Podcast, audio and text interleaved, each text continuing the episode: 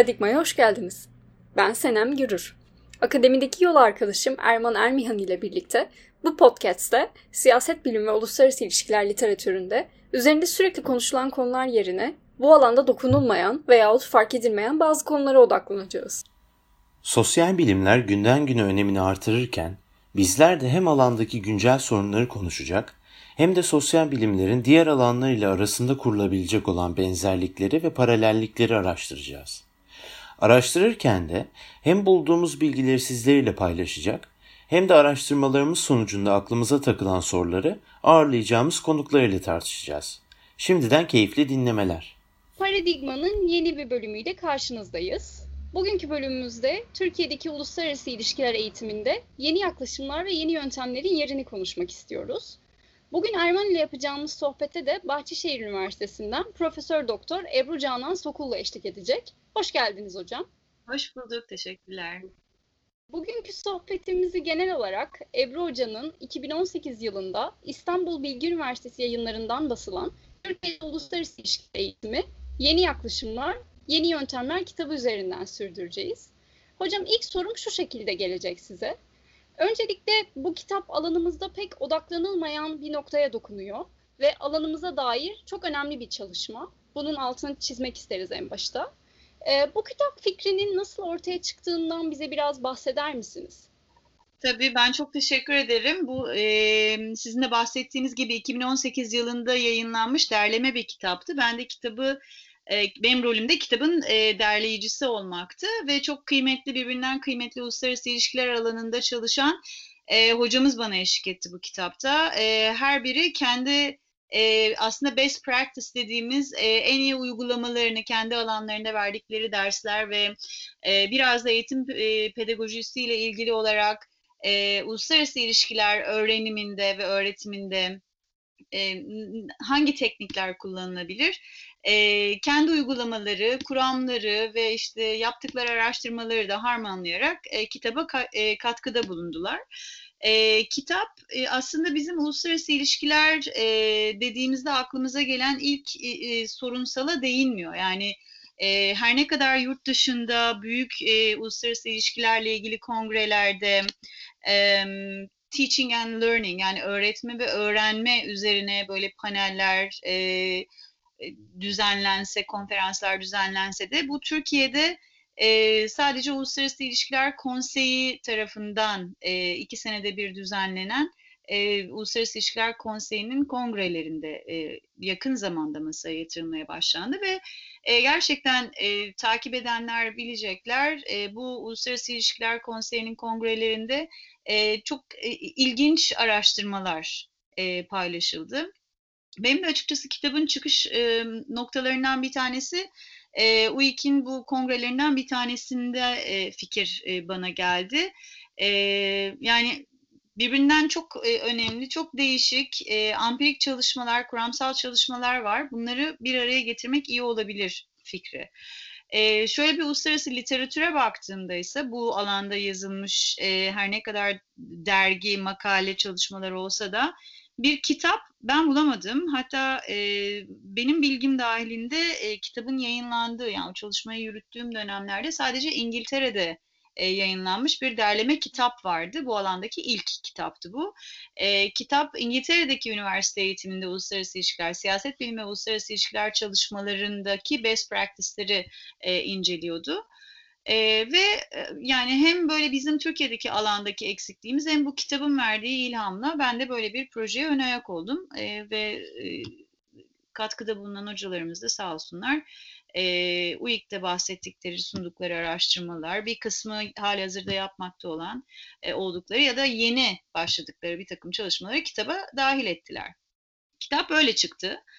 E, dediğiniz gibi aslında e, uluslararası ilişkiler eğitimi e, ba, kitabı ele elinize aldığınızda size e, herhangi bir uluslararası ilişkiler teorisinden ya da e, bölge çalışmalarından ya da yöntemden bahseden bir kitap değil bu aslında. Uluslararası İlişkiler e, Akademiyası'nın e, farklı konu, yöntemler, farklı konular, farklı coğrafyalar, farklı dönemler uluslararası ilişkilerin çalışma alanlarına girdiğinde eğitim e, yaklaşımımızı, e, eğitim enstrümanlarımızı nasıl değiştirebiliriz, neden değiştirmeyi düşünmeliyiz? E, kitap buna odaklanıyor.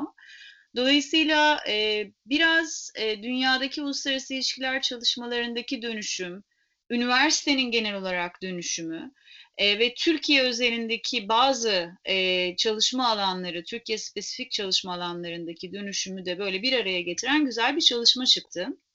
Tabii 2018'de yayınlandı ama e, o dönem itibariyle 2016 yılında biz aslında 2015-16 yılında çalışmalara başlamıştık. Dolayısıyla 2020'ye gelindiğinde kitap e, belki de revize edilmesi gereken bir hal aldı. Özellikle e, bu pandemi sonrası dönem olarak bundan sonra yeni bir döneme girdiğimizi düşünürsek de e, mutlaka e, kitaptaki bazı e, yaklaşımlar ya da bazı konular belki de çok daha fazla bizim uluslararası ilişkiler eğitim ve öğretiminde e, dile getirip düşünmemizi gerektirecek konular olacak. E, kısaca kitap böyle bir e, taslak üzerine ilerledi. Tabii burada e, yani de, demin de söylediğim gibi biraz üniversitenin bu Sokratçı üniversite anlayışından e, içine içinde olduğumuz modern üniversite anlayışı e, bütün bu süreç içerisindeki dönüşümü de biraz e, ışık tutan bir e, kitap oldu bu. E, en önemlisi aslında Türkiye'deki uluslararası ilişkiler çalışmaları bir disiplin, bir çalışma alanı olarak e, yaklaşık 1960'lardan itibaren e, sistematik olarak üniversitelere girmeye başlayan bu bu disiplinin e, nasıl evrildiğini bize gözler önüne e, serdi. O nedenle aslında e, birkaç boyutta e, SALT uluslararası ilişkiler disiplini bazında değil ama Türkiye'deki üniversitenin gelişmesi, bizim o hiyerarşik dediğimiz eğitim anlayışından bugünkü işte e, daha etkileşimli, e, farklı e, eğitim tekniklerinin ve araçlarının kullanıldığı üniversiteye doğru olan evrimi de inceleyen bir çalışma oldu. Biraz daha açmam gerekirse belki e, nedir bu kitabın bize yansıtmaya çalıştığı şey? Başlığa baktığınızda temel yaklaşımlar e, ve yöntemlerde bir dönüşümü işaret ediyor uluslararası ilişkiler çalışmalarında. Tabii e, pandemi dönemi bizim bütün ezberimizi bozan bir dönem oldu. Bazı çalışma alanlarına özellikle eğitim pedagojisi açısından, dijital e, eğitim teknikleri açısından e, üniversiteyi sorgulamamıza yol açtı. Daha e, belki hem e, felsefi olarak üniversite eğitimi nedir, e, bunu yeniden tanımlamamızı gerektirdi. Hem de hangi araçlara entegre edebiliriz? Daha bütünleyici, daha bütünleşik bir e, yöntem e, üzerinde düşünmemizi sağladı. Bu da bunu biraz zorladı. Bu bir force majeure olarak rol oynuyor şu anda içinde geç, içinden geçtiğimiz pandemi dönemi ve üniversiteyi yorumlamamız. E, tabii bu aslında eğitim bilimli, bilimcilerin e, e, inceleme alanlarına giriyor. Yani bu kitabın sorduğu pek çok soru belki de eğitim bilimlerinde aslında e, uzun yıllardır tartışılan, cevapları bulunmuş, ampirik pek çok gözleme, e, incelemeye maruz e, kalmış soru. Fakat bizim için uluslararası ilişkilerciler, siyaset bilimciler için yeni.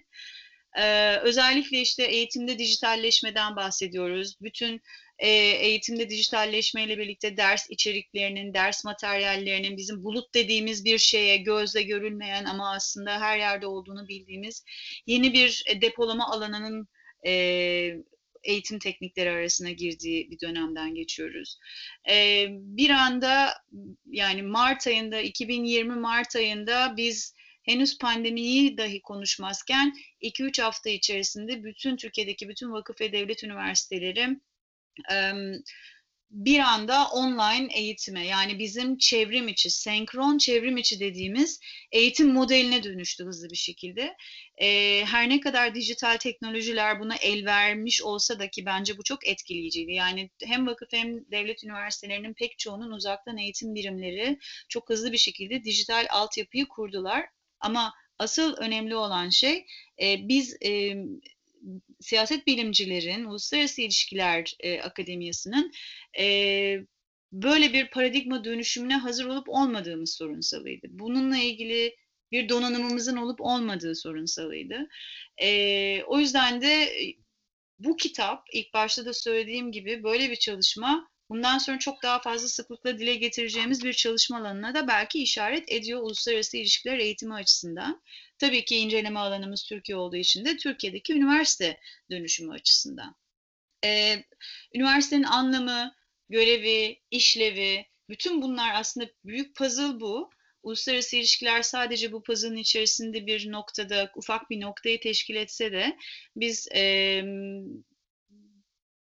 bu dönüşümün içerisinde dönüşüme direnme tansiyonunu da oldukça fazla yaşadık. Ee, aslında uluslararası sistemde yani dünyanın pek çok üniversitesinde e, bu sorunlar hep masaya yatırılırken böyle birden paldır küldür biz pandemiyle birlikte e, kendimizi bir anda bu e, yeni düzene angaje etme zorunluluğu altında bulduk. Bu da tabii tansiyonu çok fazla yükselten şeyler oldu. Tabii kitaba geri dönecek olursak, kitabın amaçlarından bir tanesi de az önce de vurguladığım gibi uluslararası ilişkilerdeki disiplindeki, e, uluslararası ilişkiler eğitimindeki dönüşümü nasıl büyük bu, bu büyük dönüşüme entegre edebileceğimiz sorusuydu. Oradan yola çıktık. Ee, ve bunun içerisinde de tabii akademiyanın, üniversitenin e, de e, dönüşümünü ele aldık.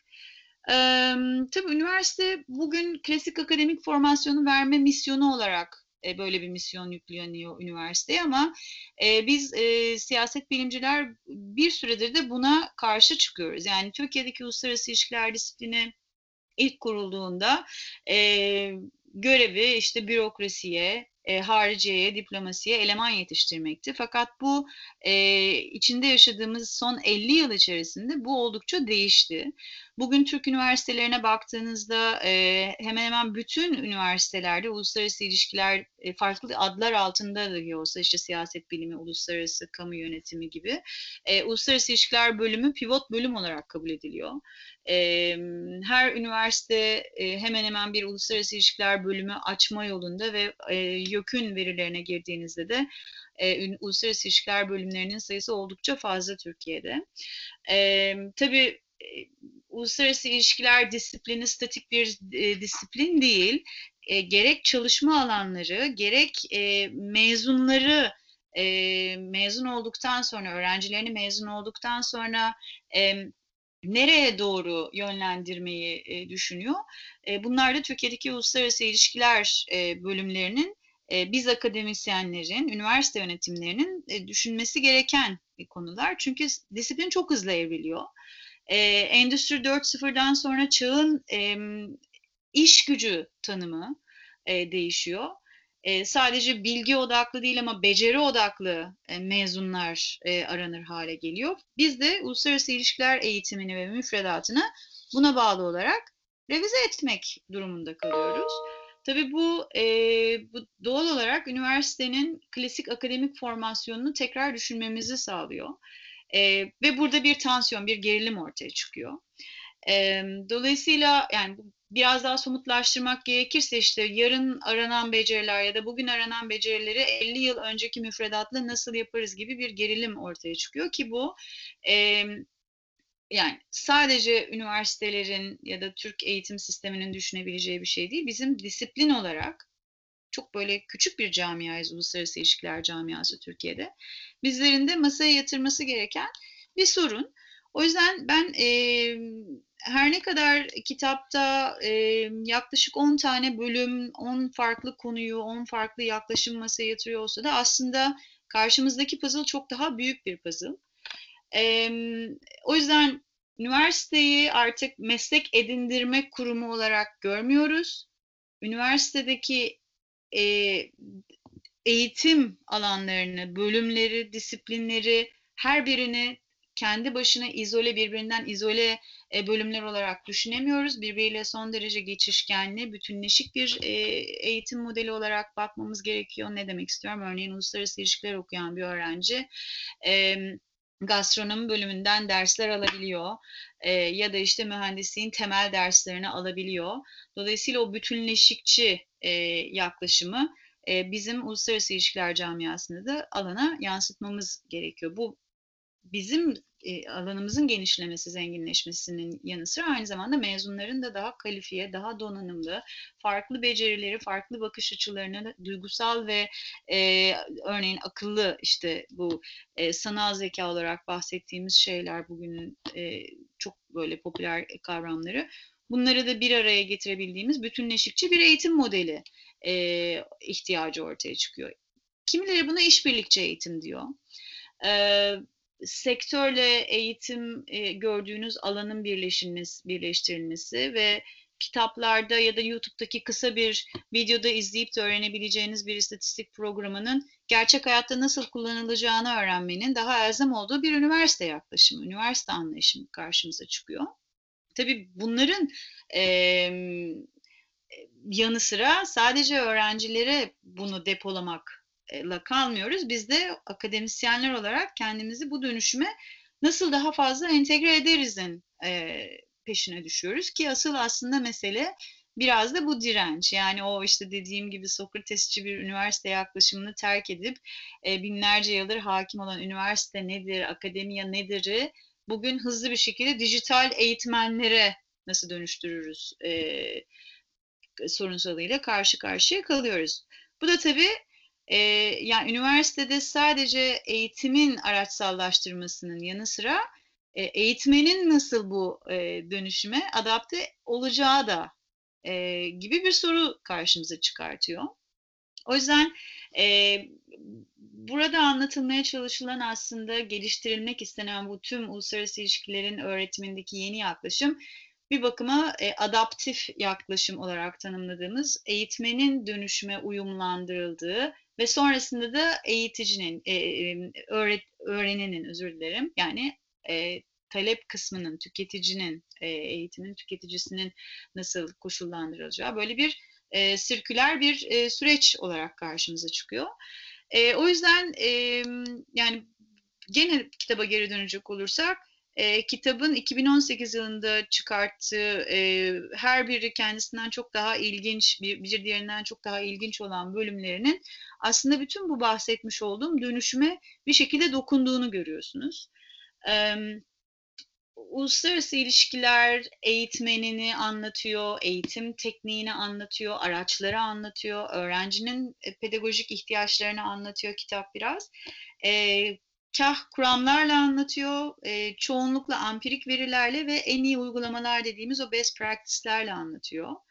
E, ve e, yani bu bakımdan da ben e, SALT Uluslararası İlişkiler e, çalışanların okuması e, gerekir diyemiyorum bu kitabı. Belki de bir sosyal bilimcinin okuyup kendisine çıkarabileceği bir takım dersler olduğunda ya da alacağı pek çok konuda feyiz alabileceğini de düşünüyorum. E, o yüzden işte bu sanayi devriminden sonra ortaya çıkan eğitmen temelli, işte zaman, mekan, işte kısıtlı olarak etkileşimin sınırlı olduğu eğitim, öğrenim süreçleri değil mi? E, biraz daha artık informal dediğimiz yeni bir modele doğru işte e, daha küçük gruplarla, daha e, demokratik sınıflarda ya da sanal sınıflarda öğretmen ve öğreni, öğrenciyi karşı karşıya getiren e, daha tartışmacı, eleştirel yaklaşımların öne çıktığı ve pekiştirerek öğrenme üzerine kurgulanan yeni bir e, uluslararası ilişkiler ya da sosyal bilimler çalışması e, olarak da değerlendirebiliyoruz kitabı. O yüzden e, yani ilk başta söylediğim ilk benim elime geçen çok e, kitap hazırlarken tabii ki de e, yani alanı da e, öğrenen bir insan olarak e, dünyadaki literatüre baktığımda ilk ve tek örneğin İngiltere e, incelemesi üzerine olduğunu görmek beni çok şaşırtmıştı. E, bu bakımdan da orijinal bir yanı da var tabii kitabın Türk e, Akademiyası'na, Türkiye'deki uluslararası ilişkiler disiplinine e, yönelmesinin. E, dolayısıyla aslında literatürdeki ikinci e, öğrenme ve öğretme konusunda e, derleme kitabı ve bir ülke incelemesi kitabı. E, bu açıdan da bakıldığında aslında e, kitapta hedeflenen bütün bu dönüşümü bir arada yansıtabilmekti. Disiplin için önemi, e, biz uluslararası ilişkiler disiplini e, çok dinamik bir disiplin. Yani bugün kıta sahanlığını tartışıyoruz. Bundan belki de e, 50 yıl önce e, işte Soğuk Savaş'ın e, bizim hep böyle ikincil öğrenmelerle, okumalarla e, öğrendiğimiz e, bilgilerini, kavramlarını, ülkelerini, işte sistemi, tanımları falan çalışıyorduk. Ama bugün artık çok hızlı bambaşka bir döneme giriyoruz. Mesela işte Soğuk Savaş bitti, biz 11 Eylül'ü tartışmaya başladık. 11 Eylül'ün müthiş bir kırılım yarattığı e, bütün liter, uluslararası ilişkiler literatürünü böyle bir salladı. Sonra bir anda Arap Baharı gibi bir şey geldi derken savaşlar vesaire biz e, her ne kadar böyle işte sağlık güvenliği falan uluslararası güvenlik çalışanlar e, çok daha iyi, iyi bilecekler. İşte sağlık güvenliği gibi bir alt bilim bölüm vardır. Burada biz işte pandemilerin, pandemilerin yarattığı işte güvenlik tehditlerini falan konuşurken birden öyle bir ortamın içinde bulduk kendimizi ve şimdi artık e, şöyle bir internette dahi uluslararası ilişkilerle ilgili başlıkları taradığınızda işte post-covid döneminde şu olacak, bu olacak, işte ne olacak şeklinde birçok araştırmaya, panele, e, e, paper'a, makaleye rastlıyorsunuz. Dolayısıyla buradan sonraki gidişat bu. Yani bu da bizim e, çalışma alanımız için ne anlama geliyor? Çok daha fazla dijitalleşmeyi tartışacağımız e, ama dijitalleşmeyi yeni bir yaklaşım olarak değil, aslında dijitalleşmeyi eğitimin bir aracı olarak tartışmaya başlamamız gereken bir döneme giriyoruz.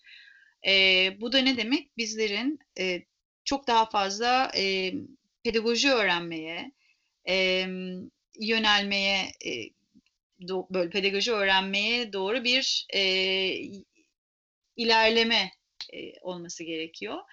E, dolayısıyla bütün bu yeni yaklaşımlar, yeni araçlar, e, eskide kaldığını düşündüğümüz ama e, felsefi olarak aslında e, gerekliliğini ya da alakasını hep koruyacak olan eski konular vesaire bunları şimdi tekrar düşünmeye başlayacağız uluslararası ilişkiler çalışmalarında.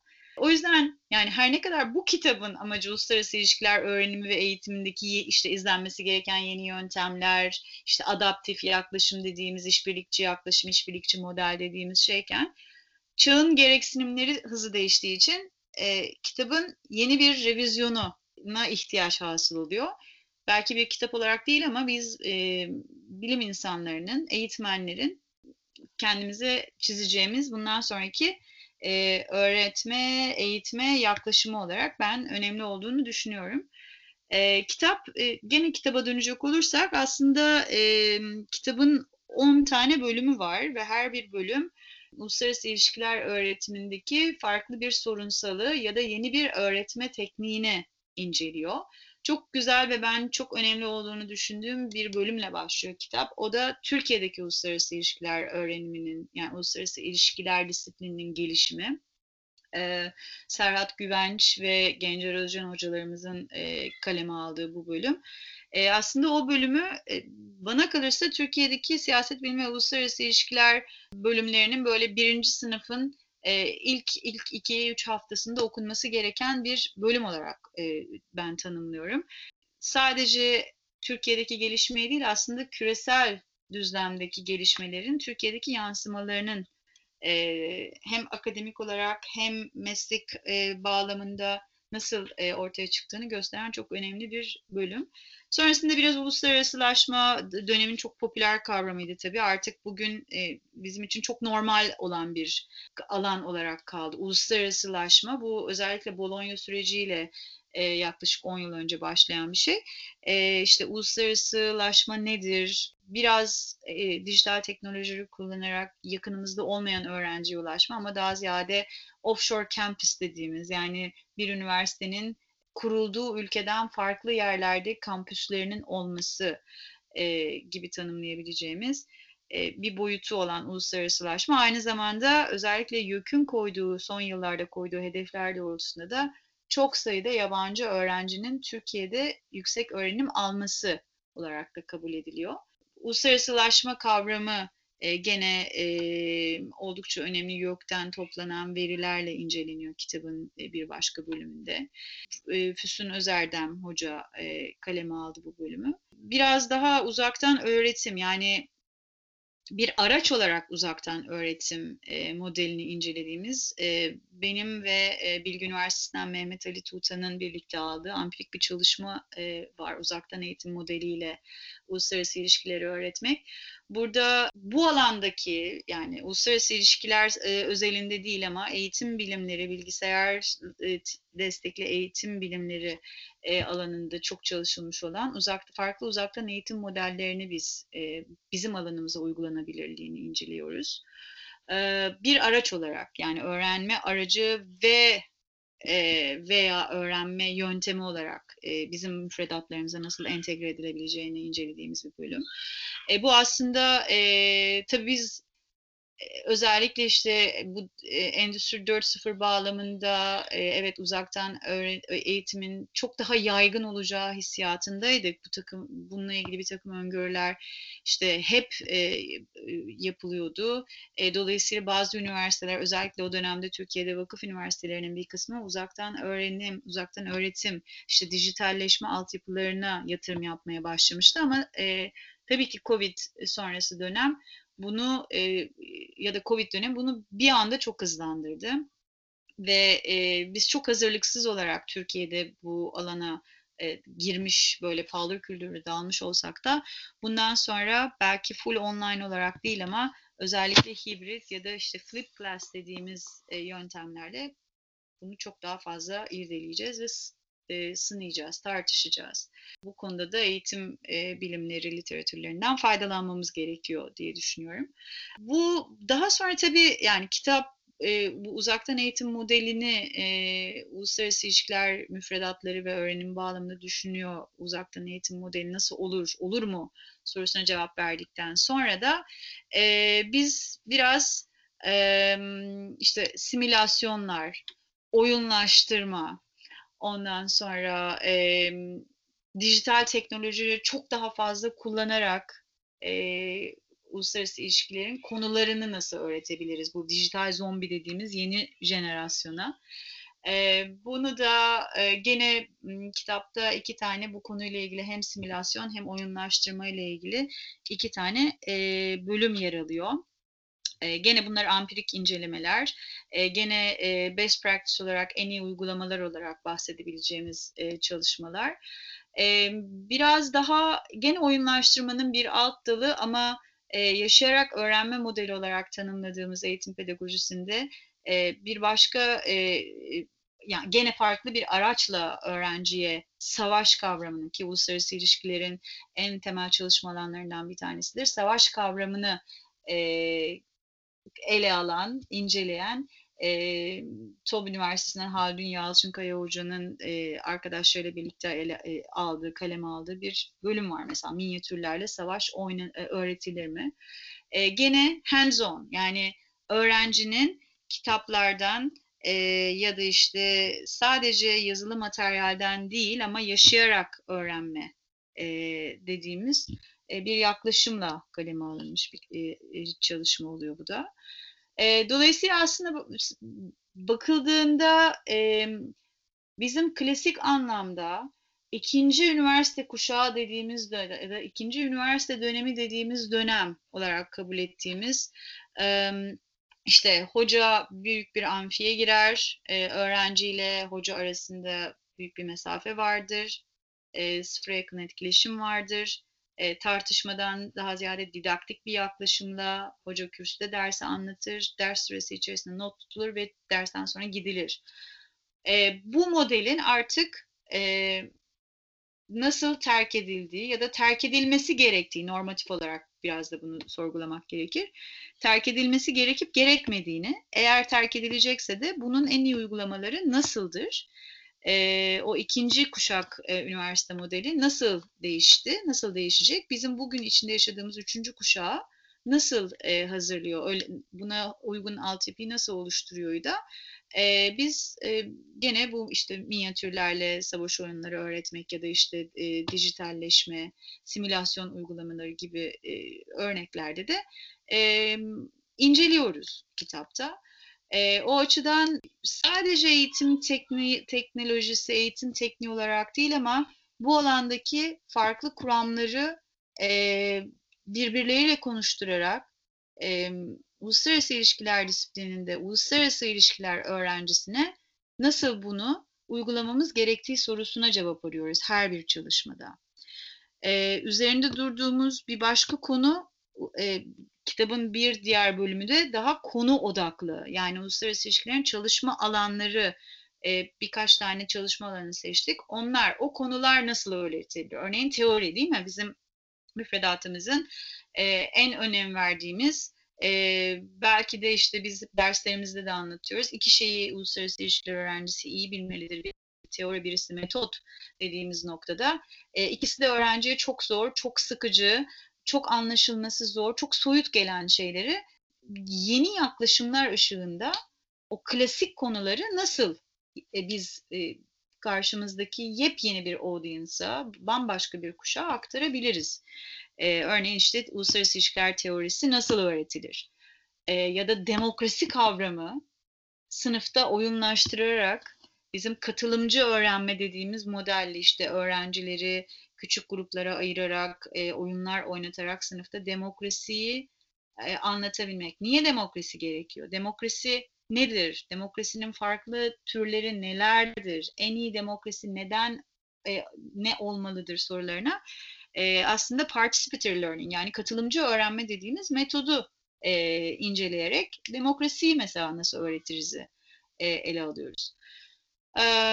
O yüzden e, yani kitap sadece bir takım kuramları e, ya da yaklaşımları değil, e, bizim seçtiğimiz konular baz alınarak, konular örneğinde en iyi pratikler, en iyi uygulamalar nasıl olabilir de ortaya koymaya çalışıyor. Kitabın böyle bir konu özelinde yani tematikte bir yanı var. Dolayısıyla yani uluslararası ilişkiler ciler, Türkiye'deki ve dünyadaki uluslararası ilişkilerciler, bilim insanları e, her biri kendi çalışma alanının çok önemli olduğunu e, kabul eder. Böyle bir egosantrik yaklaşım vardır çoğunlukla. E, ama uluslararası ilişkiler bütüncüldür. Kimisi daha teoriye ağırlık verir, kimisi daha ampirik gözleme ağırlık verir.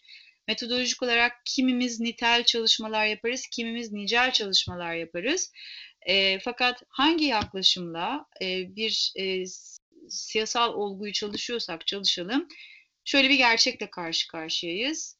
E, biz bilim insanları çalıştığımız konunun çok önemli, hatta en önemlisi olduğunu düşünürken, e, bu alanı öğrenmeye çalışan, bu alanı anlamaya çalışan e, genç insanlar, öğrencilere aslında kuşaksal, o jenerasyonel ihtiyaçları, içinde yaşadığımız toplumun ve çağın ihtiyaçlarını göz önünde bulundurarak en iyi, en somut, en anlaşılır, daha uzun süre öğren, öğrenme çıktılarının akılda kalacağı, hayatımıza entegre edebileceği şekilde nasıl aktarabiliriz öğrencilere?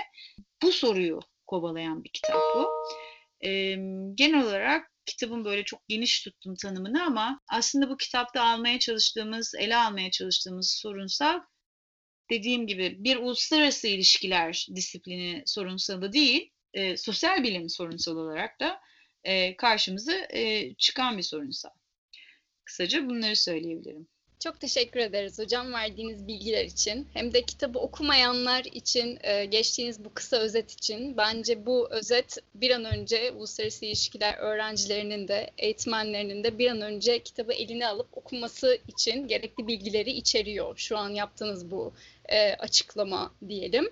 Ve ben hemen bir sonraki soruma geçeyim. Kitabın 8. E, bölümünde yanlış anımsamıyorsak biz Çiğdem Kentmen Çin Hoca ile birlikte uluslararası ilişkiler öğrencisinin sayılardan korkusu ve bu korkuyu aşmanın yolları adlı çalışmanızda siz hem öğrencilerin konu hakkındaki algılarına hem de niceliksel yani kantitatif yöntemi öğrenmek için yeni yollara değiniyorsunuz. Çalışmanızda da e, yararlandığınız kişilik tipi boyutları, çoklu zeka kuramı ve yaşantısal öğrenme metodu bizlere bu son zamanlarda konuşulan güncel Z kuşağı tartışmalarını da hatırlattı biraz. Hmm. Bu tartışmalar ışığında öğrencilerin sayılarla olan korkusu nasıl yenilebilir? Neler söylemek istersiniz? e, aslında en zor soruyu e, sordunuz. Nasıl yenilebilir?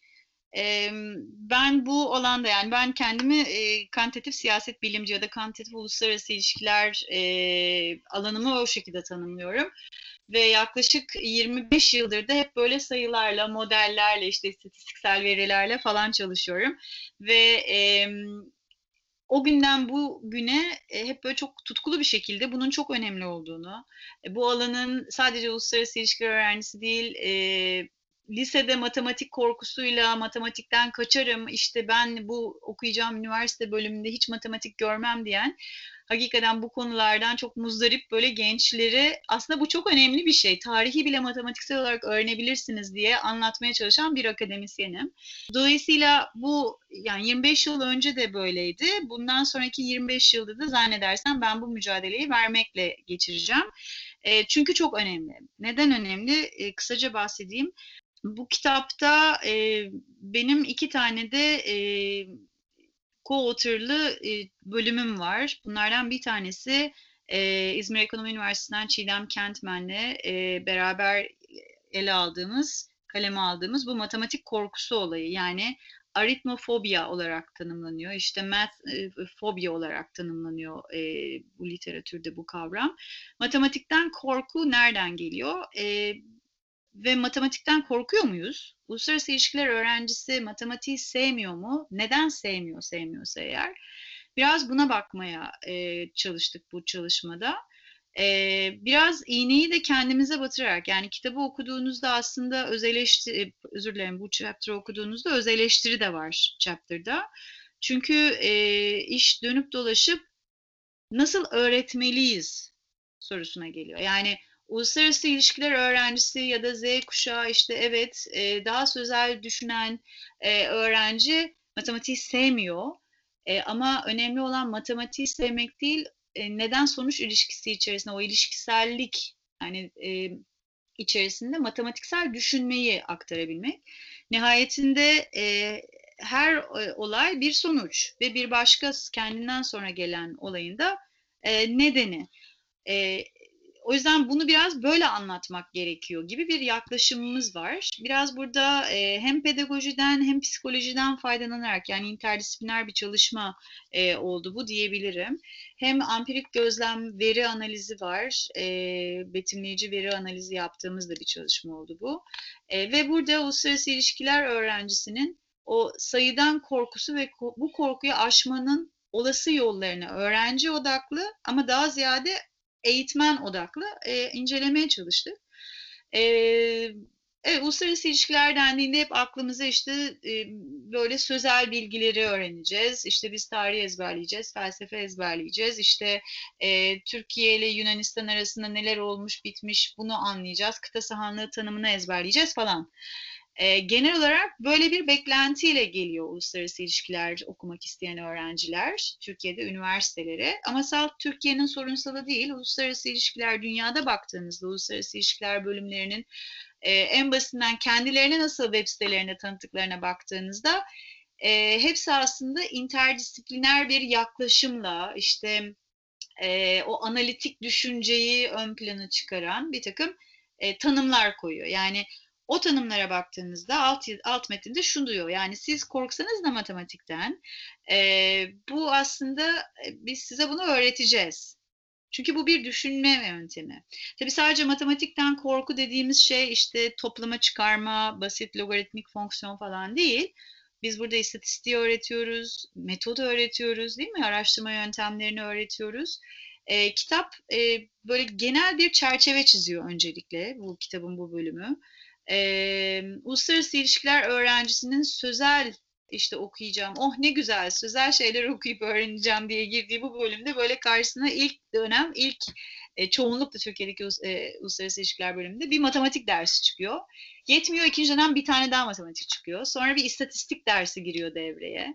Bazı üniversitelerde, örneğin bizim üniversitemizde Bahçeşehir'de sosyal bilimlerde istatistik gibi ekstra bir ders çıkıyor falan. Yani böyle bir sarmal haline geliyor uluslararası ilişkiler öğrencisi için. Hala korkmaya ve o derslerden haz etmemeye de devam ediyorlar. O halde burada e, hem kalıtımsal, lise döneminden gelen kalıtımsal bir korkunun yanı sıra belki de bizlerin de eğitmenler olarak üzerimize almamız gereken bir sorumluluğu olduğunu düşünüyoruz.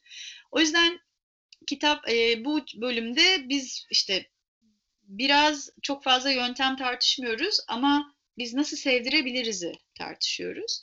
Ee, uluslararası ilişkiler müfredatının aslında demin de söylediğim gibi kendisi hep neden sonuç ilişkisi üzerine. Yani çatışmayı çözebilmek için önce çatışmanın örneğin neden çıktığını anlamamız gerekiyor. Ee, savaşın nedenlerini anlayamazsak bir başka savaşa tekrar aynı nedenlerin yol açacağını öğreniyoruz. İşte lider tipolojilerinin e, neden öğrenilmesi gerekiyor? Seçmen niye böyle davranışlarda, bu takım davranışlarda bulunuyor? Niye bu partiye veriyor, başka partiye vermiyor? İşte demokrasinin kriterleri nedir? Şimdi bunları bir betimsel olarak anlatabiliyorsunuz. Bir de gerçekten datayı ortaya koyarak veriyi analiz ediyorsunuz ve gerçekten elinizde elle tutulabilir veri odaklı, veri sonuçlu bulgular çıkıyor. Şimdi niye bu önemli? İşte en son noktada karar alıcı oluyorsunuz günün birinde. Yani bir şirkette çalışmaya başladığınızda, işte bir birimin müdürü olduğunuzda karşınıza sunulan, size sunulan veriyi anlayabilmeniz için o e, sevmediğiniz matematik dersini uluslararası ilişkiler öğrencisi olarak okuyup öğrenmiş olmanız gerekiyor. Şimdi Türkiye'de e, bu chapter'ı ele almaya e, çalışmaya başladığımızda 2014 sonuydu. Ve o dönem itibariyle işte yok verilerine şöyle bir gittiğimizde Türkiye'deki e, uluslararası ilişkiler bölümlerinin neredeyse yüzde 67 yüzde 67 68 gibi e, bir bölümünde sadece nicel bir ders olduğunu gördük biz. Daha sonra bu oranlar biraz daha arttı. Bunun nedenlerinden bir tanesi daha fazla sayıda üniversite uluslararası ilişkiler bölümü e, kuruldu ve vakıf üniversiteleri çoğunluklu olarak uluslararası ilişkiler bölümlerinde bu dersleri öğretmeye, en azından seçmeli ders olarak öğretmeye başladılar. O yüzden bu oran 2015-16 yılları sonrasında biraz daha artmış olsa da e, bu güzel bir oran aslında. Yani %67-68'inde nicel ağırlıklı dersin olması evet çok kafi derecede olmasa da aslında sevindirici. Nedir nicel dersten kastımız? Bu çalışmada ele aldığımız matematik, istatistik ve e, metot dersleri. Özellikle işte daha nicel yöntemlerin öğretildiği metot dersleriydi. E, burada e, tabii 100, 100 2014-15 yıllarında e, 101 tane üniversite dedik. Bunların 67'sinde var dedik ama ağırlıklı olarak araştırma yöntemi ve istatistik dersleri veriliyordu bu üniversitelerde e, matematikten ziyade. E, işte farklı isimler altında, ne bileyim sosyal bilimde istatistik, araştırma teknikleri vesaire.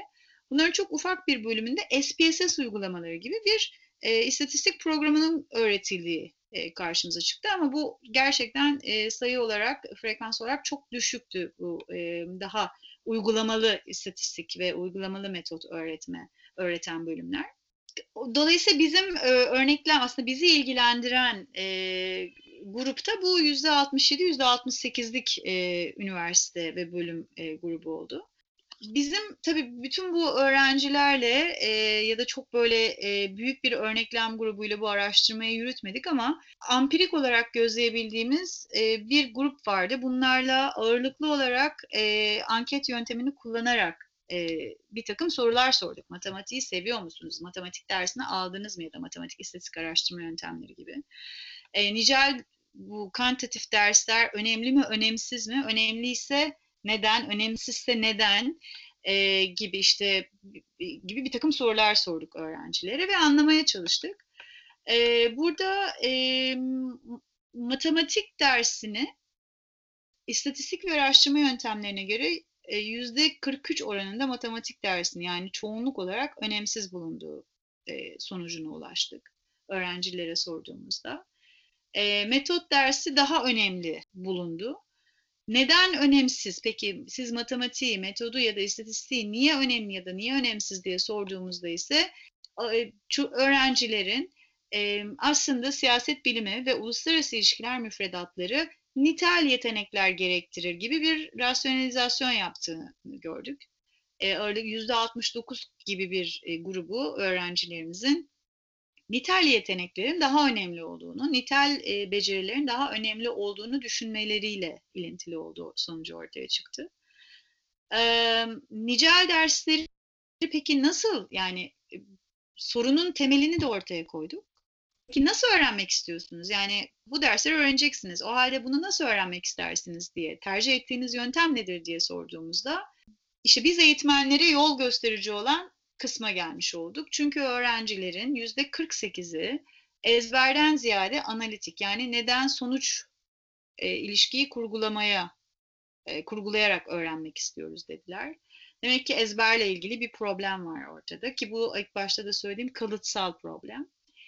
Ee, somut örneklerle yani biz gene ezbere geliyor aslında. Yani chi-square rin hesaplanma formülü onları ilgilendirmiyor. Ama chi-square nedir? Ki kare de, testi dediğimiz şey nedir? İşte bir tabloda gördüğünüzde ne anlamanız gerek? Nasıl yorumlamanız gerek? Bunu öğrenmek istediklerini ortaya e, o, e, koydular. E, grup çalışmasını tercih ettiklerini söyledi yüzde on sekizi. Ve çok ufak da bir bölümde olsa oyunlaştırmaya ağırlık verir, vermek verilmesini tercih eden de bir grup vardı. O yüzden buradan çıkan e, en azından resim öğrencinin ezberlemek istemediği, e, somutlaştırmak yani gerçek hayatta belki de nasıl kullanmak, ne işime yarayacak bu sorusuna bir e, cevap e, aradığı e, ve e, öğrenme yöntemini yani grupları işte oyunları öğrenme yöntemi ve araçlarını da değiştirmemizi istediklerini gördük. Şimdi buradan sonra tabii e, yani bize e, eğitmen olarak e, kalan kısmı, düşünmemiz gereken kısım o halde biz neler yapabiliriz kısmı oldu. Yani e, çalışmanın bir e, ikinci bölümü ise nicel e, konuları, niceliksel yöntemi, niceliksel yöntemle öğretmek, öğrenmek için gerekli olan farklı yaklaşım ve yöntemler nelerdir? Bunları anket sorularına verilen cevaplar ışığında da anlamaya ve bir model oluşturmaya çalıştık. Burada birkaç tane modeli biz inceliyoruz bu çalışmada. Bunlardan bir tanesi Jung ve sonrasındaki Myers-Briggs kişilik type, tipi boyutları olarak tanımlanan aslında psikolojinin çalışma alanlarından bir alana daldık biraz. Burada aslında insanların kişiliklerini anlayarak karşımızdaki öğrencilerin kişilikleri ve hangi o hani beynin hangi lopunun daha iyi çalıştığını keşfedebilip farklı işte duygusal, düş, duygusal, sezgisel, işte düşünsel, duygusal, yargı, algı boyutları gibi dışa dönük, içe dönük nasıl bir öğrenci profiliyle karşı karşıyayız. E, buna yönelik acaba biz e, bir, az önce bahsettiğim o beklentiler ve tercihler, öğrenme tercihleri konusunda ne yapabiliriz? Bir başka incelediğimiz şey e, çoklu zeka kuramı olarak Gardner'ın e, Harvard Üniversitesi'nde gelişim psikologlarından e, psikolojisi alanında çalışan e, Gardner'ın e, davranış e, nörolojisi e, üzerindeki araştırmalarına şöyle bir baktık. E, ve Gardner'ın ortaya koyduğu bu çoklu zeka kuramı bize diyor ki işte e, sözel yani dilsel, müziksel, e, mantıksal, matematiksel, görsel, bedensel ya da devinimsel, sosyal, içsel ve doğacı zeka. Yani bir sürü farklı do- e, zeka tipi var çoklu zeka kuramında. Bunların her birinin ayrı tanımları, ayrı e, karakteristikleri var. Örneğin sözel, işte dili daha etkin kullanan e, zeka. Ne bileyim görsel, konuyu işte görerek kavrayan, eğitmen işte e, tahtaya notlar alıyor, resimler çiziyor, haritalar çiziyor vesaire. İşte doğacı olan öğrenciyi e, sahaya bırakıyorsunuz, kendisi keşif, keşifsel bir şekilde öğreniyor. E, ya da doğadan verebileceğiniz işte örnekler, mesela realizmi anlatırken işte büyük balık küçük balığı yer, o yüzden işte real politiğin temel kavramı güçtür gibi e, hikayelendirmelere e, yönelebilirsiniz diyor Gardner. E, bu çoklu zeka kuramından sonra biraz daha ileri götürüyoruz. Bu Kolb'un 1980'lerde özellikle Amerika'da geliştirdiği model yaşantısal öğrenme metodu olarak tanımladığımız model.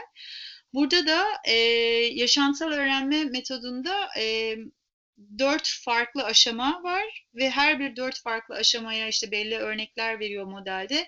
Öğrenciye nasıl e, işte somut tecrübeyi nasıl aktarabilirsiniz? İşte düşündürücü gözlemi nasıl yaptırabilirsiniz? İşte soyut kavramlaştırma dediğimiz e, e, aşamayı işte teorileri, örnek incelemelerle e, nasıl daha e, somutlaştırabilirsiniz gibi, aktif deneyim gibi bir takım aşamaları ortaya koyuyor.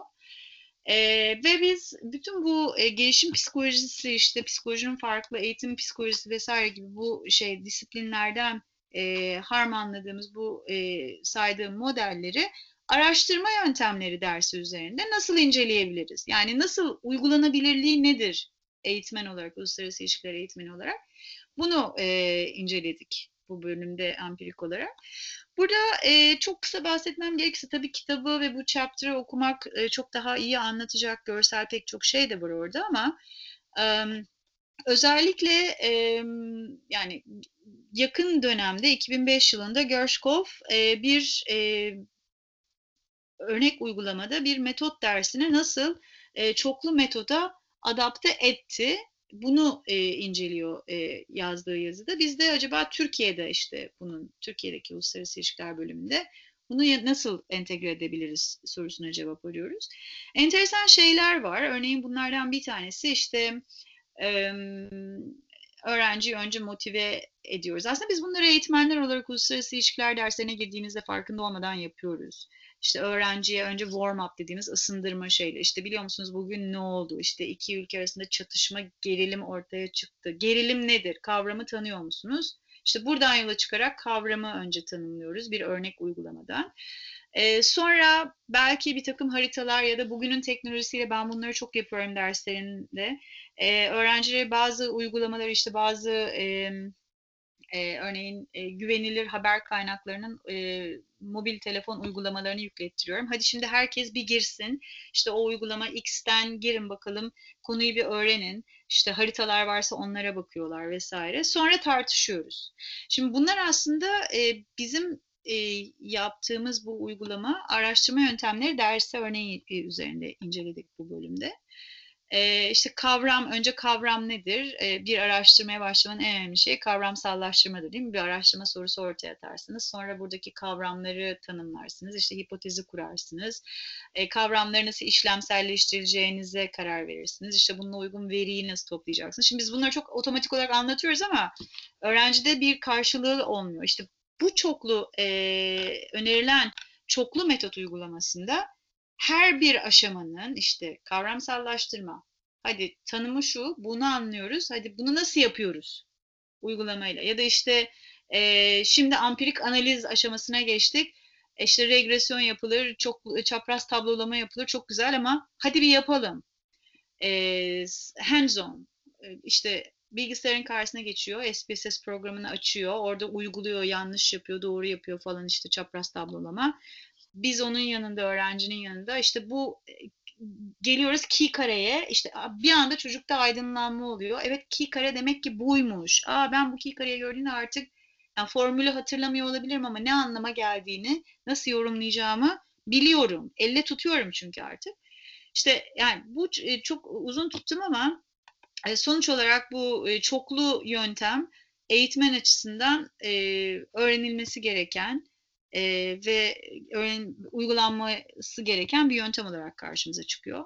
Tabii bunu yapabilmek için önce karşımızdaki öğrenci yani alıcıyı anlamamız gerekiyor değil mi? Yani karşımızdaki öğrenci sözel şeyi kuvvetli, yönü kuvvetli bir öğrenci ise ona yönelik bir dizayn. İşte daha görsel olarak e, doğrusu görsel zekası kuvvetliyse ona yönelik bir dizayn yaparak önce öğrenciyi tanıyıp sonra tailor made, öğrenci odaklı e, bir dizayn, öğretme dizaynı geliştirmek gerekiyor. E, bu tabii bu son derece büyük meydan okumalar, sorunlar var burada. Çünkü e, iş özelinde aslında özelde e, kaynakla, elinizdeki kaynakla e, kısıtlı. Kaynağın en önemli şeyi ben unsurlarından bir tanesini zaman olarak tanımlıyorum. Hepimiz zaman fakiriyiz. Yani e, uluslararası ilişkiler eğitmenleri, işte biz siyaset bilimciler, e, evet bizim en temel e, görevlerimizden bir tanesi eğitmek. Ama biz aynı zamanda araştırmaya ağırlık veriyoruz, işte yayın yapmaya ağırlık veriyoruz, proje yapıyoruz. E, dolayısıyla bizim zamanımız en büyük engelimiz önümüzde. E, ikinci bir engel bu bahsettiğim kuramlar vesaire biz Çiğdem'le beraber bunları incelerken çok şey öğrendik.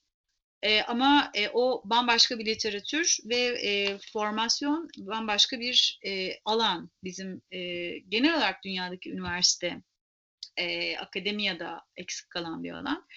E, bizim önceliğimiz karşımızdaki insanı tanıyıp ona nasıl öğretiriz, işte en iyi yöntem nedir öğretme tekniği gibi düşünmeden biz paldır küldür sınıfa giriyoruz. Doktoralarımızı alıyoruz, işte yazıyoruz, çiziyoruz, birçok iyi yayınlar yapıyoruz. Bir anda sınıfa giriyoruz. Karşımızda genç bir sürü insan.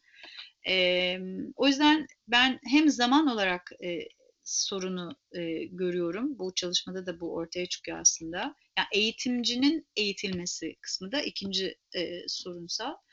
Yani çok bir sürü farklı öğrenci tipi var. E, her bir tipe göre farklı öğretim metodu var. E, ama tek bir eğitmen var. O yüzden e, yani kısıtlı zaman dilimi, kısıtlı insan kaynağı ama çoklu sorunsal e, gibi bir şeyle karşı karşıya kalıyoruz. Tabii sonunda ne oluyor? Yani bence değiyor. Ben kendi derslerimde bu kitaptan bağımsız olarak bu bir takım istatistik programlarını öğrettiğim dersler var. E, evet zor e, bir yöntemi öğretmekten ziyade veriyle ne yapacağını anlamak bu çok zor ve her şeyin ötesinde de ben 25 yıl önce başladım dedim bu alanlarda çalışmaya o dönemdeki bir hoca Michael Lewis Beck bana şunu söylemişti. Amerika'daki e-journal'larda içinde sayı olmayan bir e, makale basman imkansız. Bu 25 yıl önceydi. E, bugün hala bunun bunu anlatmaya çalışıyoruz aslında e, öğrencilere de. E, tabii bu demek değil ki nicel yöntem çok önemli, nicel e, içerik çok önemli, nitel değil. Bu da başka bir çalışma konusu olarak orada kalsın diyorum ben. Hocam çok teşekkür ederiz. Paylaşımlarınız gerçekten çok kıymetli. Çok vaktinizi almadan hocam ben iki soruyu bağlayarak size son bir soru sormak isterim. Biraz genel. Hem e, kitapta sizin katkıda bulunduğunuz üçüncü bölümle ilgili. E, Mehmet Ali Tuğtan Hoca ile beraber yazdığınız e, uzaktan eğitim modeliyle uluslararası ilişkileri düşünmek adlı çalışma. E, hem aslında sizin sayılarla ilgili yaptığınız tespitlerde kendimi gördüm bir öğrenci olarak. Dolayısıyla çok doğru tespitler ve çok faydalı öneriler yapıyorsunuz. Keza bu, bu bölümde de aslında bu faydalı önerileri görüyoruz. Hele bu pandemi şartlarında bence daha da anlam kazanan e, öneriler yapıyorsunuz. Zaten e, revize edilirse umarız ve dileriz ki bir gün kitap e, bu konuların da mutlaka etkisi olacaktır ama sizden şöyle genel bir değerlendirme alırsak hı hı. hem bu yaptığınız Mehmet Ali Hoca ile yaptığınız çalışmaya istinaden hı hı. sizce Türkiye'de uluslararası ilişkiler eğitiminde uzaktan eğitim yeteri kadar anlaşılıp uygulanıyor mu? Ve aynı zamanda pandemi koşullarını da düşünecek olursak ve kitabı revize edecek olursanız ya da bu bölümü özellikle e, uzaktan eğitim modelleri bu pandemi sürecinde ve sonrasında yaygınlaşacak mı? Ne tarz e, akademisyenler tarafından yöntemler uygulanacak? Hı hı. Ve sizce benimsenecek mi? Hem öğrenciler hem eğitmenler tarafından. Böyle genel bir değerlendirme alabilirsek çok mutlu oluruz. Peki çok teşekkürler. Evet e, Turbun büyüğü heybenin dibinde kaldı. Bu e, uzaktan eğitim e, benim de aslında biz Mehmet Ali ile beraber bu chapter yazmaya başladığımızda e, hissiyatımız evet bunu daha çok konuşmaya başlayacağız. Yani uzaktan e, eğitim e, Türkiye'de e, dünyadaki modellerine bakılırsa aslında çok hızlı bir şekilde yıllardır uygulanıyordu. Ee, biraz belki primitif yöntemler ve platformlarla da uygulanıyor olabilir ama e, özellikle vakıf üniversiteleri ve tabii aslında bunun ilk şeyi e, açık öğretim olarak Anadolu Üniversitesi'nde başladı e, hep böyle aslında akademiyanın bir parçasıydı ama e, biz pandemiyle bunu bir anda hayatımızda bulduk. E, dolayısıyla uluslararası ilişkiler e, öğretiminde biraz nasıl oluyor? Biraz genel olarak uzaktan eğitim nedir? Nasıl yapılmalıdır? Nelere dikkat edilmesi gerekir? E, bununla ilgili aslında pek çok ders var bu bölümde e, uluslararası ilişkiler eğitiminde biz hep geleneksel, yüz yüze işte sınıf içinde, örgün, hiyerarşik eğitim modellerini ve yöntemlerini inceledik. E, sonra bu Covid öncesi dönemde dediğim gibi uzaktan eğitimle ilgili çalışmalar, e, uzaktan eğitim veren üniversiteler, ağırlıklı olarak örneğin işletme alanlarında vesaire olsa da uluslararası ilişkilerle pek olmamakla birlikte vardı. Yani bilişim teknolojileri e, nin kullanıldığı işte e, ne bileyim asenkron, senkron dediğimiz yöntemlerin entegre edildiği bir model vardı. E, ve gelişmekte olan bir alandı bu. Yani e, uzaktan eğitim olarak tanımladığımız şey 1980'lerin işte mektupla öğrenmesinden aslında bugüne gelindiğinde çok yol kat etti Türkiye'de de. Ama uluslararası ilişkiler disiplini açısından tabii çok yeni. E, Covid ile birlikte de Covid sonrası dönemde de artık bundan sonra hayatımızın ayrılmaz bir parçası olacak gibi duruyor.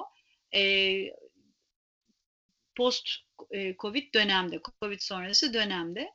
E, tabii bunun pek çok farklı boyutu var. Bunlardan bir tanesi yani e, başından beri kitabın da temel ana temalarından bir tanesi olan pedagojik e, ihtiyaçlar. Yani sadece öğrencinin ihtiyaçları değil, eğitmenin ihtiyaçları. E, artı daha somut altyapı ihtiyaçları. E, ve tabii e, değerlendirme, sonrasında öğrenme çıktıları, öğrenme çıktılarının sürdürülebilirliği gibi başka sorular da bütün bu uzaktan eğitim paketinin içerisinde aslında. Bunları böyle detaylı olarak incelenmesi gereken bir alan olarak görüyorum ben. Bu bölümde bizim bölümümüzde de e, oldukça detaylı bir şekilde bu sorunsallara e, 2018 itibariyle değindik aslında. Yani bu bir e, başlangıç çalışması, geliştirilebilecek bir başlangıç çalışması olarak düşünülmesi gereken e, bir çalışma. Kitapta böyle de bir katkısı var. E, bu e, özellikle son 10-15 yılda Türkiye'de uzaktan eğitim yöntemleriyle lisans ve lisansüstü e, akademik programlar var. E, her günde gelişiyor.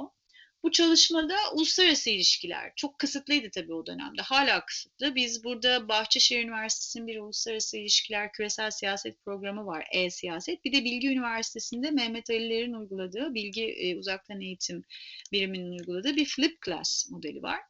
Bu iki e, uygulama özelinde biz biraz masaya yatırdık bu çalışmada. E, uzaktan e, öğretim, uzaktan eğitim nasıl olur, nasıl olmalıdır, sorunlar nelerdir? Gene veri, e, mevcut veriler ışığında değerlendirdik.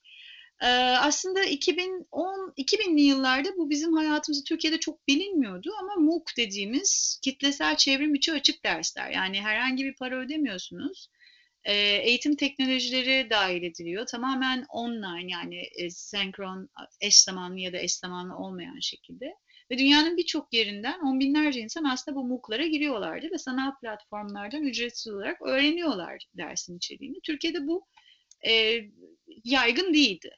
Ha, yeni yeni pandemiyle birlikte e, bu e, önem kazanan bir alan oldu. Bu çok sevindirici bir şey. Aslında burada biraz üniversite fikriyle de alakalı olarak biz inceledik. Üç kuşak e, üniversite var. Demin de bahsettim. Birinci kuşak işte bu yüzlerce yıl önce sadece seçkinler giriyor. Erkeklerin gidebildiği işte Cambridge, Bologna falan e, Padova Üniversitesi gibi üniversiteler. Sonra ikinci kuşağa geçiyoruz biz. O örgün öğretim işte kitlesel, geleneksel kitle eğitimi, işte e, ikinci kuşak üniversite dediğimiz işte 20. yüzyıldan itibaren özellikle işçi sınıfı gelişiyor. Kadınlar falan dezavantajlı gruplar eğitime erişim olanağı buluyorlar bu kitleselleşme sayesinde. Ee, üçüncü, üçüncü kuşak üniversitede artık içinde yaşadığımız dönemdeki modern, uluslararasılaşan üniversite, uluslararasılaşan ve dijitalleşen üniversite olarak karşımıza çıkıyor. İşte İngilizce temel eğitim dili oluyor, işte e, ne bileyim offshore kampüslerden bahsettim az önce de. Biz şimdi böyle bir dönemdeyiz. Yani üçüncü kuşak. Dolayısıyla bu gerilimi ortadan kaldırabilecek. Yani hala nasıl eğitim, üniversite nedir, ne olmalıdır sorunsalını bugün itibariyle artık üçüncü kuşak üniversitenin mevcudiyetiyle terk etmiş olmamız gerekiyor.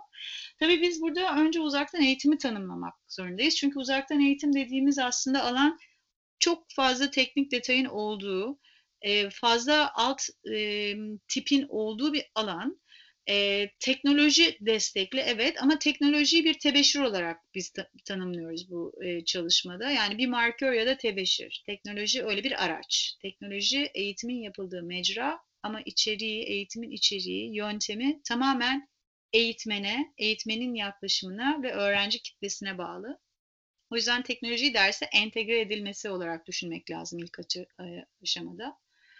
Ee, tabii eş zamanlı dediğimiz yani zaman ve mekan eş zamanlı. Hocayla öğrencinin karşı karşıya o an bağlanarak girdiği ders. Mekan yok. E, mekan her yer. Mekan evinizde mutfak masası da olabilir. Mekan bir e, Starbucks'ta kahvenizi içerken e, oturduğunuz masada olabilir. E, internet olduğu, yani ihtiyacınız olan tek şey e, bir bağlantı ve bir cihaz. Bilgisayar dahi değil artık yani girebileceğiniz bir cihaz. Bu bakımdan da o bizim işte hep Sokratik e, eğitim modeli olarak o birinci kuşak üniversite olarak tanımladığımız şeyin çok ötesindeyiz. Ama tabii her şey çevrim içi olmakla birlikte çevrim içi eğitimin pedagojisi asıl mesele. Çünkü bu henüz olgunlaşmamış. E, olgunlaşmamasının nedenleri de var. Onları da biz burada e, detaylıca tartışıyoruz. E, bunlardan e, bu çalışmayı yaparken de e, yani özellikle varoluşçu, modern varoluşçu eğitim bilimi literatüründen faydalandık.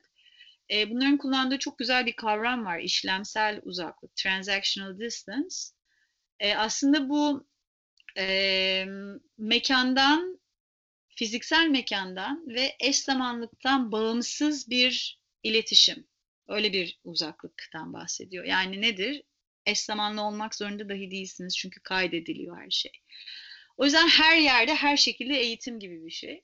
Tabii bu e, kulağa çok e, ilginç, e, çekici gelebiliyor. Çünkü işte güzel sınıflara da oluşmak zorunda değiliz. E, fiziki koşullar yetersiz olsa da eğitime devam ediyoruz vesaire. Ama eğitim, yani bu eğitim YouTube'da var şu anda. Yani YouTube'da herhangi bir şey ders içeriğini siz bu az önce bahsettiğim SPSS programını bile YouTube'da benden çok daha iyi öğrenebilirsiniz. Ama problem sadece araç değil yani sadece tebeşir değil. O yüzden bu e, olgunlaşamamış pedagoji yani çevrim içi pedagoji kısmı önemli. Biz de bunu burada e, bayağı masaya yatırıyoruz bu çalışmada. Ee, çalışma bu bölümde işte uzaktan eğitimin vektörleri olarak tanımladığımız eğitmen, e, öğrenci ve teknolojik altyapı tanımları, e, e, eğitmenin pedagojik yaklaşımı, ihtiyaçları, öğrencinin ihtiyaçları. Az önce e, Çiğdem'le beraber yazdığımız matematik e, kaygısı da dediğim gibi öğrenciyi anlamak önemli olan. Ama öğrenciyi anlayabilmek için önce bizim neyi arayacağımız öğrencide bunu bilmemiz gerekiyor. O yüzden eğitmenin eğitimi, öğrencinin eğitimi. Bir de tabii teknolojik altyapı. Bu belki de işin en kolay kısmı. Çünkü bu bir hafta zaman ayırırsanız en sofistike e, platformu bile çözersiniz. O belki de en kolayı. Burada tabii biraz şeyden bahsediyoruz. Yani uzaktan eğitim dersleriyle ilgili pratiklere de bakıyoruz. Çünkü bizim ders izlencesi olarak tanımladığımız syllabuslarımız sınıf içi örgün, eş zamanlı öğrenim şekli için kullanıldı yıllarca ne yaptık? Biz işte fotokopileri dağıttık ya da bir öğrenim yönetim sistemi, öğrenme yönetim sistemine upload ettik bu izlenceleri. Öğrenciler de girdiler, baktılar, oradan indirdiler falan. Şimdi burada çok mekanik bir ilişkiden bahsettik hep biz bu şeyde. İşte derse şu kadar devam mecburiyeti var, şu kaynakları okuyacaksın, sınav tarihi bu vesaire. Şimdi burada öyle değil. Çünkü birincisi vereceğimiz ders izlencesinin öğrenciye erişmesi, öğrenciye ulaşması gerekiyor. Yani öğrenciye böyle bir şey var, haberin olsun, ben de bunları bekliyorum diye birebir takip etmemiz gerekiyor. Bu çok meşakkatli bir şey. O yüzden dersin tasarımının nasıl olması gerektiği kısmı, daha böyle e, elle tutulur kısmından, tak, hususlardan bahsediyoruz. Sonra tabii e, temel sorunları, yani ben e, benim gibi birçok meslektaşım uluslararası ilişkiler alanında ya da e, Türkiye'de Covid sonrası dönemdeki e, üniversitede e, olan her meslektaşım aslında bu kaygılarını paylaşıyorlar. Derse öğrenci devam etmeli mi, etmemeli mi? Kamerasını açmalı mı, açmamalı mı? Mikrofonunu açmalı mı, açmamalı mı? Kayıt alabilir miyiz? Hukuki sorun var mıdır, yok mudur vesaire. Şimdi bunlar biraz daha teknik ama aslında motivasyona gelip takılıyoruz. Biz bunu bu literatür pedagojik yalnızlık olarak tanımlıyor. En büyük problem bu. Genel çerçevesi bu. Tabii sonra Türkiye'deki uzaktan eğitim uygulamaları da önemli. Yani biz buna da tarihsel bir bakış açısı da kattık bu bölümde. Az önce bahsettiğim mektupla öğretim 60'larda başlıyor. O zaman Türkiye'de ilk uzaktan eğitim uygulamaları 60'larda başlıyor. Sonra işte TRT 1968'de sonra işte e, 68'den itibaren hafif bir şekilde uzaktan eğitsel programları başlatıyor. TRT'de işte film, radyo, e, televizyonla eğitim merkezinde vesaire. 80'de Anadolu Üniversitesi ilk olarak açık öğretimi açıyor. Şimdi hepsi gene çok mekanik. 90'lardan sonra özellikle 2000'li yıllara gelirken vakıf üniversitelerinin hayatımıza girmesiyle biz uzaktan eğitimle o dönem asenkron olarak başlayan yani eş zamanlı değil videolar çekiliyor falan onları öğrenci izliyor işte arada hocasıyla haftada bir ayda bir chat yapıyor falan. E, bu da Türkiye'deki e, seyri olarak anlatılıyor bu bölümde. Sonra işte az önce dediğim gibi iki tane uygulama e, örnek üzerinden uluslararası ilişkiler e, bölümlerinde bu disiplinde uzaktan öğretimi bir lisans bir yüksek lisans e, olmak üzere iki e, grup öğrencideki izlenimleri alarak birisi Bilgi Üniversitesi'ndeki harmanlanmış ders uygulaması Flip Class dediğimiz bir diğeri de küresel siyaset, e-küresel siyaset bölümü Bahçeşehir'deki. Burada buradan aldığımız öğrenci feedbackleri, geri bildirimleriyle de e, bu uygun mudur? Bu yöntem iyi midir, kötü müdür? E, ne yapalım? Biz nasıl geliştirebiliriz? E, yola devam mı? Bu, bu iyi mi sizce dijital eğitim? Eksiği gediği nedir? Biraz bunu masaya yatırdık. Ee, tabii olayın arz ve talep boyutu var. Yani arz boyutu tabii ki biz eğitmenler ama arz boyutu aynı zamanda üniversitelerin teknik altyapıları. Ee, hepimiz e, işte Zoom üzerinden e, ilkokullarda pandemi döneminde dersler yapıldı. İşte Zoom e, dünya çapında işte 30 dakikaya kadar ücretsiz erişim olanağı falan verdi okullara. Ama aslında bu olay e, olayın buzdağının sadece görünen kısmı. Çünkü ciddi bir teknolojik altyapı yatırımı gerektiren e, bir boyutu var üniversiteler için. E, eğitmenin eğiticisi eğitiminden bahsettik arz yönünde. Bu da o pedagojik yalnızlık sadece öğrenci açısından değil ama bizler açısından da çok sıkıntılı. E, dolayısıyla bizim de buna hazır, alışkın, istekli olmamız gerekiyor ve donanımlı olmamız gerekiyor. Ee, tabii talep açısından da e, biz hep öğrenci memnuniyeti, öğrenci tatmini üzerinden e, düşündük bunu. Fakat bizim gene, gene gördüğümüz elimizdeki mevcut öğrenci bu çalışmada konu olan e, verilerin e, toplandığı öğrenci grubu da aslında e, başka bir realite e, adres ediyor. Biz vakıf üniversitelerindeki daha fazla imkana sahip öğrencilerle bu çalışmayı yaptık. Oysa ki bugün dünyada ve Türkiye'de e, hala e, çok büyük e, sayılarda öğrencinin e, internete erişimi yok, evinde bilgisayarı yok vesaire. Dolayısıyla talep yönü sadece işte eğitimin kalitesi, memnun musunuz, hoca bunu mu anlatsın, şöyle mi anlatsın, nasıl hitap etsin değil. E, fırsat eşitliği, kitle iletişiminin kolaylaştırılması, ne bileyim öğrenciyle birebir iletişimin sağlanıp sağlanmaması yani o hani az önce bahsetmiş olduğum mesafe konusu o bütün bunlar e, eğitmen ve öğrencinin arasındaki coğrafi yakınlık uzaklık yani işlemsel uzaklık dediğimiz şey e, bunlar üzerinde düşünülmesi gereken sorunlar olarak öğrencilerin de ifade ettiği şeyler e, sorunlar olarak karşımıza çıkıyor bu çalışmada. Tabii bu iki sene içinde ve içinde yaşadığımız son 6-7 aylık dönemde çok daha farklı bir e, hal aldı. Çünkü e, bir anda e, sevelim sevmeyelim biz bu hayatımızın bir realitesi haline geldi. Uzaktan eğitim, e, senkron yani eş zamanlı mı öğrenciyle buluşalım? Asenkron yok öğrenciyi kaydedelim, öğrenci izlesin mi? E, gibi pek çok aslında e, soruyu akla getirdi. E, şimdi yeni e, üniversite modeli belki de dördüncü kuşak olarak tanımlayacağımız e, COVID sonrası dönemde yeni bir hibrit model ortaya çıkıyor. Tam olarak nasıl tanımlandığı, altyapı olarak nasıl destekleneceği, e, eğitmen boyutu, fiziksel koşullar boyutu, uluslararasılaşma kapsamında artık dünyanın her yerinde olan öğrencilerinize bu hizmeti nasıl götüreceğiniz sorusu gibi pek çok boyutu olan bir e, puzzle'la, problematikle karşı karşıyayız. E, ama evet teknoloji bizim hayatımızı kolaylaştırıyor. Bu bizim olgularımızdan da bir tanesiydi çalışmada.